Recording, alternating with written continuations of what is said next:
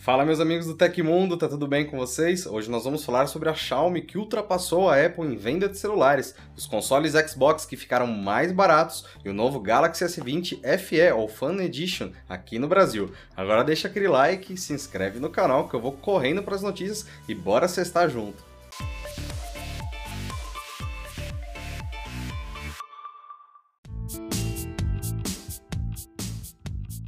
O Galaxy S20 Fan Edition chegará ao Brasil em breve. A Samsung está enviando convites para o evento de lançamento do celular no país, que está marcado para o dia 3 de novembro, às 11 horas da manhã. O convite enviado ao Tecmundo segue os padrões de design vistos nos anúncios de outras apresentações. Equipado com tela de 6,5 polegadas Full HD Plus de 120 Hz, o smartphone possui processador Snapdragon 865, suporte para 5G e 6 GB de memória RAM. A bateria é de 4.500 mAh hora e suporta carregamento sem fio.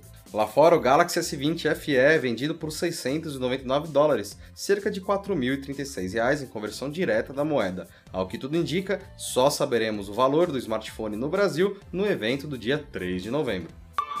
Em audiência no Congresso Nacional, o ministro da Economia, Paulo Guedes, voltou a defender a criação de um novo imposto sobre transações digitais nos moldes da antiga CPMF. Entretanto, minutos depois, na mesma audiência, Guedes falou que a criação dessa novidade que ele chamou de Digitax não vai acontecer.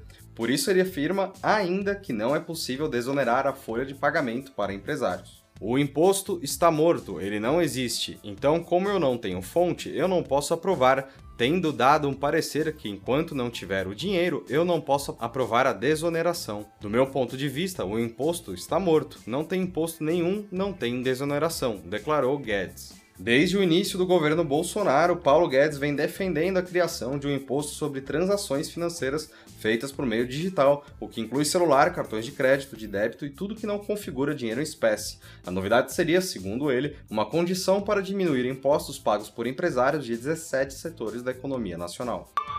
Hoje a Microsoft confirmou uma excelente notícia para os jogadores brasileiros, com uma queda no preço tanto do Xbox Series X como do Xbox Series S no mercado nacional, que passarão a custar respectivamente R$ 4.599 e R$ 2.799. Os dois pacotes incluem um console e todos os cabos necessários para o seu funcionamento e um joystick, e os consumidores que já pagaram valores mais altos na pré-venda podem e devem entrar em contato com os varejistas para pedir o reembolso dos valores originais. Segundo a empresa, a decisão foi tomada graças à publicação no Diário Oficial da União do decreto de Jair Bolsonaro que reduziu o IPI de videogames no país, como informado pelo presidente em 26 de outubro de 2020. E o Google entrou no clima de Halloween e resolveu comemorar o Dia das Bruxas com os recursos de realidade aumentada de seu buscador. Utilizando um celular e a ferramenta de pesquisa, o usuário pode visualizar animais fantasiados, esqueletos e até um fantasma em 3D na sala de casa. A função está disponível no aplicativo do Google para Android e iOS. A visualização dos objetos tridimensionais está disponível para qualquer celular e pode ser acessada ao pesquisar certos termos no buscador. O Google também permite colocar os objetos em 3D no mundo real, mas para isso é necessário ter um celular que suporta funcionalidades de realidade aumentada. Para visualizar os animais 3D e efeitos de Dia das Bruxas em seu celular, abra o aplicativo do Google e vá até a barra de pesquisas. Em seguida, digite um dos seguintes termos: gato, cachorro, cachorro, esqueleto, Halloween ou Jack ou Lantern. Deslize a página de resultados de pesquisa para baixo até encontrar uma janela com o botão Veja em 3D. O buscador abrirá uma página em branco que permite visualizar o objeto tridimensionalmente. E para inserir o elemento 3D em um ambiente real, basta deslizar a página aberta para baixo e procurar o botão Veja no seu espaço. Caso a opção não apareça, significa que seu celular não é compatível com a função. Se você possui um celular compatível com realidade aumentada o objeto em 3D será exibido com a câmera do celular.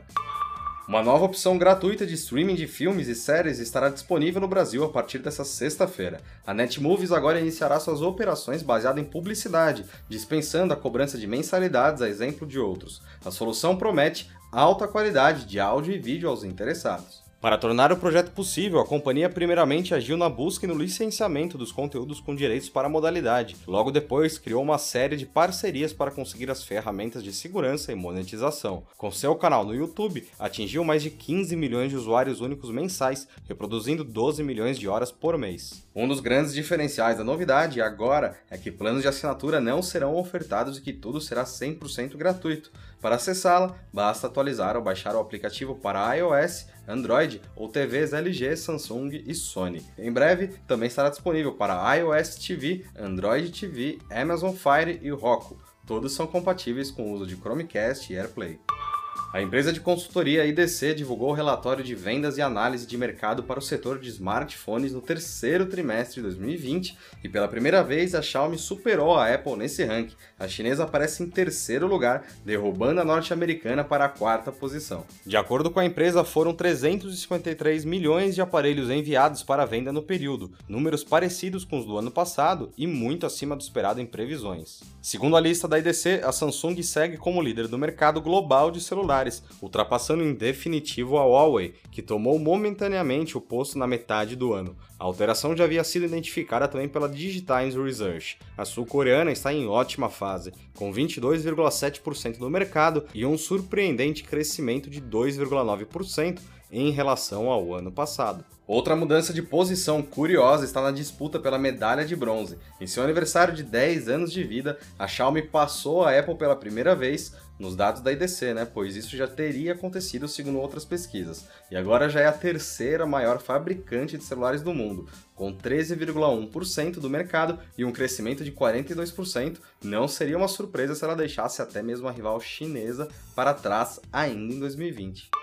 Aconteceu na história da tecnologia. Em 30 de outubro de 1938, Orson Welles transmitiu sua adaptação para a rádio de The War of the Worlds, ou A Guerra dos Mundos, o que causou pânico entre os ouvintes que acreditavam que a apresentação teatral era um verdadeiro noticiário. Independentemente dos níveis reais de pânico causados, A Guerra dos Mundos é um dos programas de rádio mais famosos da história. E essas foram as notícias do Hoje no Tecmundo dessa sexta-feira. O programa vai ao ar de segunda a sexta, sempre no fim do dia. Os links e tempos de todas as notícias que a gente deu aqui estão no comentário fixado no YouTube na descrição do episódio das plataformas de áudio. Quem quiser assinar o programa como podcast, os links estão na descrição do vídeo. Aqui quem fala é o Felipe Paião e segunda-feira tem mais. Segunda não, segunda é feriado, na terça tem mais. Você pode me encontrar no Twitter pela arroba Felipe Paião. Espero que vocês continuem seguindo as recomendações da Organização Mundial da Saúde. Um abração e até terça-feira.